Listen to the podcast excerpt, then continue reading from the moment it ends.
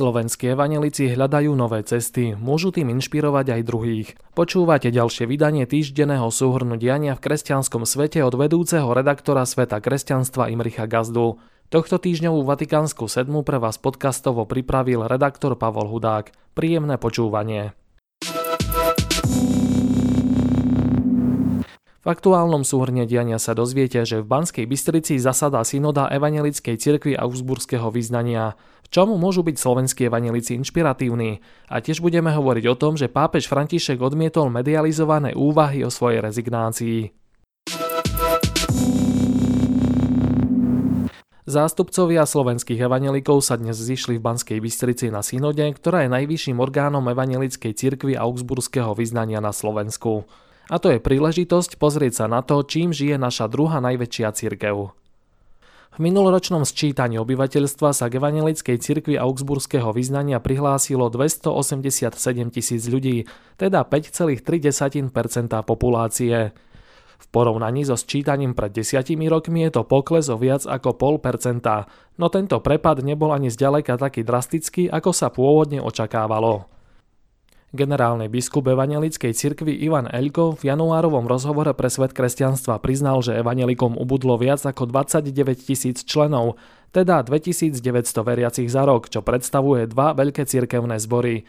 Ktorého biskupa by to netrápilo, povedal v rozhovore biskup Elko. Popri reflexii výsledkov sčítania a vyrovnávania sa s dopadmi pandémie na cirkevný život je veľkou témou Evangelickej cirkvi Fond finančného zabezpečenia, ktorý bol zriadený pred dvoma rokmi. Prostriedky, ktorými do ňoho prispievajú cirkevné zbory, sú využívané na navyšovanie neadekvátne nízkych tabuľkových platov farárov a kaplánov. Duchovný každého platiaceho cirkevného zboru dostane k hrubej mesačnej mzde priemerne 230 eur. S daňou a poistným je to 310 eur mesačne, konštatuje v aktuálnom vydaní dvojtýždenníka Evangelický posol spod Tatier biskup Belko. Problémom je, že približne desatina z približne 300 zborov odmieta do fondu prispievať. Dôvody, ktorými argumentujú, sú nielen praktické, ale aj politické. Kým v prvom prípade sa darí nachádzať kompromisné riešenia, v druhom prípade je cesta zarúbaná. Ide totiž prevažne o zbory, ktoré pod hlavičkou Asociácie slobodných zborov otvorene vystupujú proti súčasnému vedeniu cirkvy. Dôkazom, že opozícia vnútri evangelickej cirkvi je síce málo početná, ale neprehliadnutelná sú najmä neúspešné voľby generálneho dozorcu evangelickej cirkvi, ktoré boli vyhlásené po nečakanej rezignácii Jana Brozmana. V minuloročných aj tohtoročných voľbách nového generálneho dozorcu bolo odovzdané také veľké množstvo neplatných, teda protestných hlasov, že obe voľby boli neplatné a budú sa musieť opakovať. Napriek vnútorným zápasom a problémom, no ktorá cirkev ich nemá, je na evangelickej cirkvi Augsburského vyznania v posledných rokoch zaujímavé to, ako sa snaží nanovo objavovať svoju identitu a zároveň sa otvorene dívať do budúcna. Vzhľadom na klesajúce počty veriacich za zhoršujúce sa finančné vyhliadky vznik vznikol nielen spomenutý príspevkový fond, ale rozbehla sa aj diskusia o vnútornej reštrukturalizácii cirkví. Odraziť by sa mala napríklad aj v spájaní sa cirkevných zborov. Riaditeľ generálneho biskupského úradu Jan Bunčák v rozhovore pre evangelický posol spomenul istý cirkevný zbor, ktorý je už 50 rokov administrovaný. Polstoročie je prakticky bez vlastného farára. Otázka znie, prečo sa už dávno nezlúčil s cirkevným zborom, ktorý ho administruje.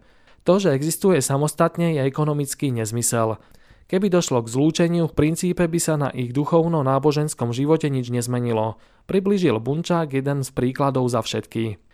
Dianie u našich evanelikov sa jednoducho oplatí sledovať a v hľadaní nových ciest sa aj inšpirovať. Vypočujte si v skratke aj ďalšie udalosti z diania v kresťanskom svete. V Ríme sa do nedele koná svetové stretnutie rodín. Svojich zástupcov vyslalo aj Slovensko. Neuvažujem o svojej rezignácii, reagoval pápež František na množiace sa úvahy o odchode z pápežského stolca. Vatikán potvrdil, že pápež František na konci júla navštíví Kanadu. Pre pretrvávajúce zdravotné problémy predtým zrušil cesty do Južného Sudánu, Konžskej demokratickej republiky a Libanonu. Konferencia biskupov Slovenska vyhlásila výzvu na projekty pomoci ukrajinským utečencom. Vyčlenila na to pol milióna eur. Slovenské reholníčky a reholníci ubytovali takmer 3000 utečencov z Ukrajiny. Do pomoci sa zapojili stovky zasvetených osôb. V Nigérii opäť útočili na kostoly, zabili minimálne troch ľudí a uniesli 36 prevažne baptistických veriacich. V Mexiku zavraždili dvoch jezuitských kňazov, ktorí chránili muža ukrývajúceho sa pred útočníkmi v kostole. Reholničky spravujúce domov sociálnych služieb v meste Jordánov nedaleko slovenských hraníc roky týrali postihnuté deti. O všetkých spomínaných udalostiach, ako aj ďalšie zaujímavé články a texty si môžete prečítať na našom webe svetkresťanstva.postoj.sk. Ani dnes nebude chýbať tradičná knižná bodka. Tragický príbeh českej obce Lidice je pomerne známy. Po atentáte na Heidricha, ku ktorému došlo presne pred 80 rokmi, bola vypálená a zrovnaná zo zemou. Priamo na mieste boli zastrelené takmer dve stovky mužov, kým ženy a deti boli deportované do koncentračných táborov. Konečná bilancia bola 340 mŕtvych obyvateľov. Medzi zastrelenými bol aj 73-ročný lidický farár Jozef Štemberka, ktorý v obci pôsobil viac ako 30 ročia. Jeho pohnutému životu sa v novej publikácii Nejvyšší obieť, ktorú vydalo karmelitánske nakladateľství, venuje historik František Kolouch. Jozef Štemberga svojim hrdinským svedectvom pripomína svätého Maximiliana Kolbeho. Hoci mu gestapáci ponúkli možnosť opustiť obec, rozhodol sa ostať so svojimi veriacimi, s ktorými sa modlil a povzbudzoval ich do poslednej chvíle. Zastrelili ho medzi poslednými. Koľko takýchto neznámych svedcov prechádzalo a stále prechádza ulicami našich miest a obcí. Prajeme vám pekný a požehnaný víkend.